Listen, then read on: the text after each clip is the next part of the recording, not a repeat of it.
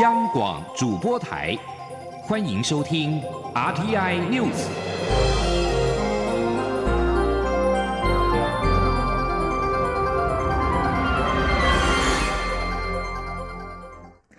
各位好，我是张旭华，欢迎收听这节央广主播台提供给您的 RTI News。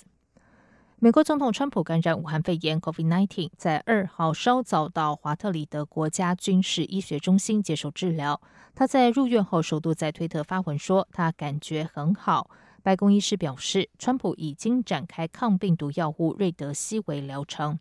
川普的竞争对手民主党籍总统候选人拜登二号表示，这凸显了严肃看待疫情的重要性，戴口罩比当硬汉重要多了。拜登稍早两度接受裁剪都呈阴性反应，因此继续原定行程。继川普确诊之后，他的竞选连任总干事史太平也传出裁剪结果呈阳性反应。过去一整天，已经有多名亲近川普的官员宣布感染 COVID-19，包括于八月底离职的前白宫顾问康威。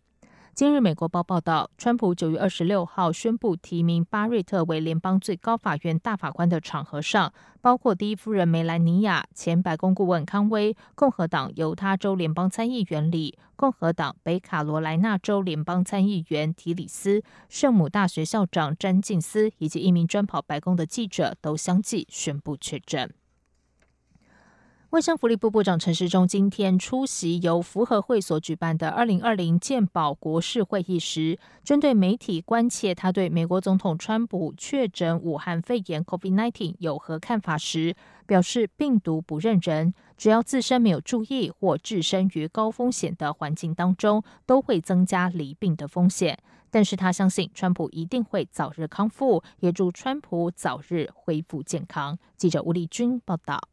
美国总统川普宣布确诊武汉肺炎，震惊全世界。川普二号已住进华府近郊一座军事医院治疗。卫福部长陈时中三号上午出席二零二零健保国事会议时，面对媒体关切他对川普染疫的看法，除了祝川普早日恢复健康外，也直指病毒不认人。他说：“我想就祝他早日恢复健康。那就也知道，就是说，其实。”病毒是不认任何人的啦，只要没有把自己注意，或是放在高风险里面，都会增加离病的风险。由于川普年事已高，媒体询问陈时中会不会担心川普属高风险族群，陈时中则表示会。川普就跟之前染疫的英国首相强生一样，但他也相信川普一定会恢复健康。陈时中说。会，这点我相信大家都会关心这样的情况嘛，哈，就跟那时候强森一样嘛，哈，他们的体型也差不多，啊，所以那个相对是风险比较高的。好，不过我相信他一定会早日康复。由于现任英国首相、美国总统先后染疫，外界也关切蔡英文总统防疫的作为。陈时中则表示，蔡总统是防疫的模范。他说：“总统对于这种防疫，他是非常非常的重视的，而且他等于是一个全民的模范嘛，所以他做事情很小心。”那任何有时候他们在秘书这边有一些不了解，他随时都会打电话问我们。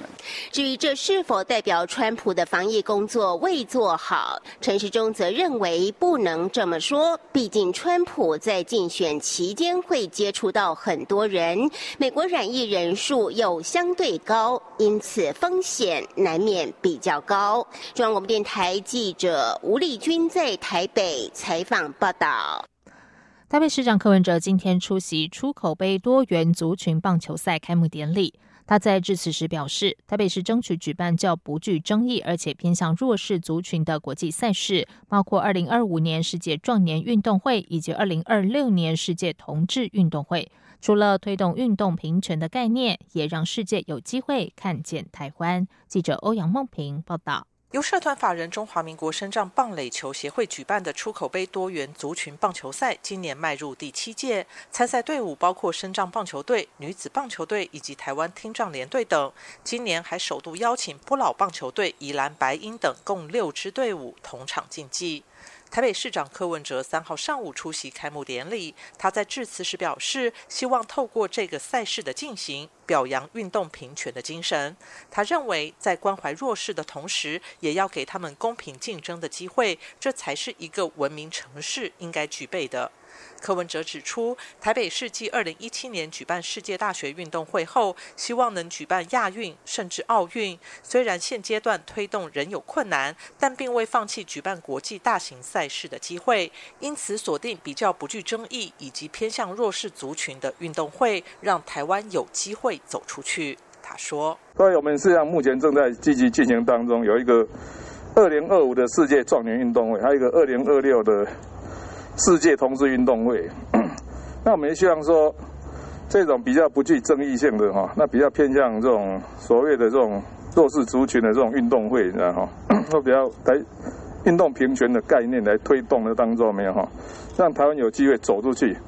让世界走进来，让让让世界看见台湾。柯文哲并说明，台湾作为首善之都，各项施政都努力关怀及保护弱势。例如，公园的共融式游具设计，就是要让九岁到九十九岁，甚至脑性麻痹者都可以玩。未来，台北所有捷运站的各方向出口，也会至少有一个电扶梯或手扶梯，让老人及身障者能更方便使用。另外，包括在台北举办的同志大游行，已经是亚洲最大规模。今年首度举办的菲律宾面具嘉年华，以及每年举办的开斋节，都是要将尊重多元文化的精神带进市政当中。中央广播电台记者欧阳梦平在台北采访报道。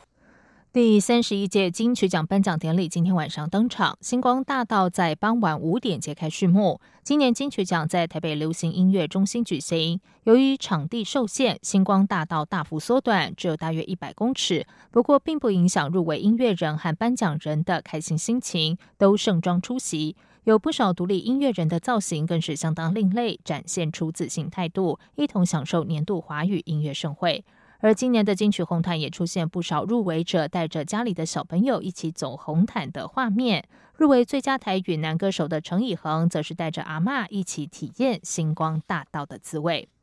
而金曲奖的颁奖典礼，最佳乐团是颁给了今年成军二十周年的灭火器乐团。团员们感谢金曲的肯定，还有家人、工作伙伴以及一路相挺的歌迷朋友。强调，这不只是乐团二十年的重要里程碑，也是肯定他们二十年来的努力，受过的挫折都有意义。主创杨大正更是强调，金曲奖肯定认可他们不是只是爱扯扯政治的乐团，也是认真做音乐的音乐人。杨大正说：“最后，我要谢谢评审，这个奖是没有成军二十周年最棒的生日礼物。有些时候。”我在网络上看着键盘攻击，也会怀疑自己是不是像他们说的，缪奇就是一个爱扯政治、爱消费台湾的烂团。但是谢谢金曲奖的背书，让我们知道这件事情绝对不是像他们说的一样。我们可以站在这里，是因为我们我们很认真做音乐，而且做得很好。金曲奖最佳原住民语歌手奖颁给了七十七岁的资深歌手卢静子，阿豹则是以母亲的舌头拿下最佳原住民语专辑奖。最佳新人得主由池修摘下大奖，他在上台时相当激动，但也直言自己从十七岁就已经在等待这一天了。金曲奖的特别贡献奖颁给了有“台湾鼓王”之称的黄瑞峰，由姜育恒担任引言人。在颁奖前，主办单位还特别安排各大乐团的鼓手齐聚一堂，带来表演登峰造极。最后由黄瑞峰老师压轴一起合奏，令人动容。黄瑞峰在领奖时感谢从小到大一路引领他走上音乐之路的老师前辈，直说自己从入行开始，从没想过有一天会拿到特别贡献奖。黄瑞峰说：“他把这座特别贡献奖献给在天之灵的父母，强调他的天分都是父母给的。最后还说，我也要把这个奖献给每一个为音乐努力的人。”另外，金曲奖的最佳台语男女歌手，则是颁给了律师歌手苏明渊，还有朱海军。接下来关心的是，清华大学物理系研究团队在产学合作的支持之下，开发出全球第一台同轴旋转式微波烘斗机。科技部指出，这台烘豆机不但比传统节省六成的时间，而且耗能只需要传统的三分之一，也适合用于烘干其他豆类或是蔬果，增加产业发展的可能性。记者杨郑祥云、杨文军的采访报道。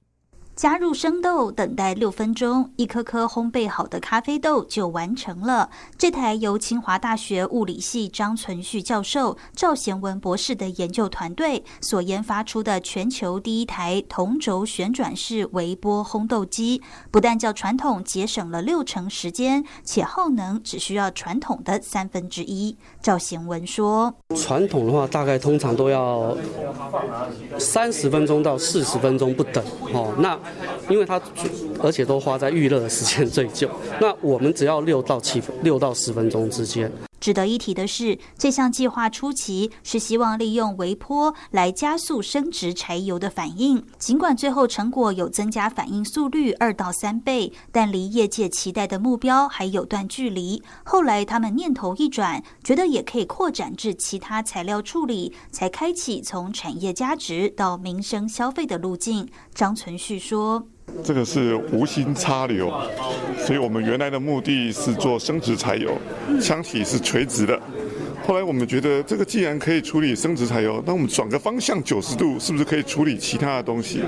团队也指出，目前此项技术已获得亚洲、美洲等地多项专利，也适合用于烘干其他豆类或蔬果，增加产业发展的可能性。期望未来短期内能打入烘焙玩家及小型咖啡烘焙店，长期能进入家庭及大型烘焙厂，让烘豆不再是难事。中央广播电台记者郑祥云、杨文君在台北的采访报道。在外电消息方面，阿富汗的官员表示，今天东部省份一起针对一栋政府大楼的汽车爆炸案，造成至少十五人丧生，另外还有三十多人受伤。官方将这起爆炸案归咎于民兵组织塔利班，而同时，科布尔当局和塔利班正在卡达首都杜哈进行和平谈判，但全国的致命攻击仍然频传。阿富汗东部南加哈省省长发言人科吉亚尼告诉法新社，该起爆炸发生在该省甘尼科尔区行政大楼，该大楼中并有若干的军事设施。该省警方发言人法利证实，多数受害者是阿富汗安全部队成员，死者中包括数名平民。截至目前，没有任何团体或人声称对这次袭击负责。不过，法利将此案归咎于塔利班。塔利班和激进组织伊斯兰国都活跃于该地区。尽管塔利班和阿富汗政府正在卡达首都杜哈进行和平谈判，但塔利班仍然在阿富汗全国各地加强发起攻击。日本共同社报道，根据日美关系消息人士透露，日美两国政府相关人士最快下周开始磋商二零二一年度起为期五年的驻日美军驻留经费。预计美国总统川普政府将要求日方负担巨额的费用。日方分析认为，十一月美国总统选举结果未定，双方在日本政府完成二零二一年度预算案编列的年底前，可能难以谈妥，因此出现了跟美方达成一年份经费的暂定协议方案。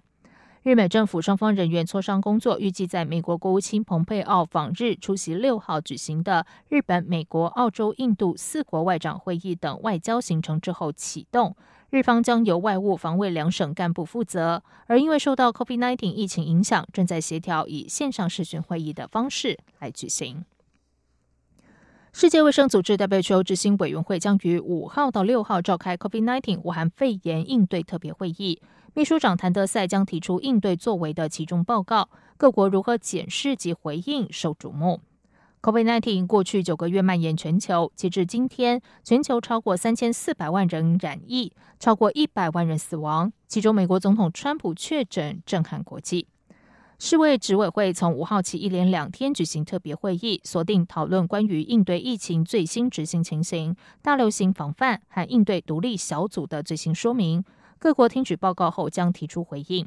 世卫组织表示，会议尊重安全措施，将以混合方式举行。执委会会员国可以派一位代表现场出席，其余会员国和观察员等采视讯与会。这次会议中最受瞩目的焦点是，根据今年五月 WHA 决议要求，谭德赛必须提出一份其中报告，说明世卫从今年一月以来为应对疫情全球大流行所展开的行动，以及随疫情演变采取的措施。以上央广主播台，谢谢收听。这里是中央广播电台台湾之音。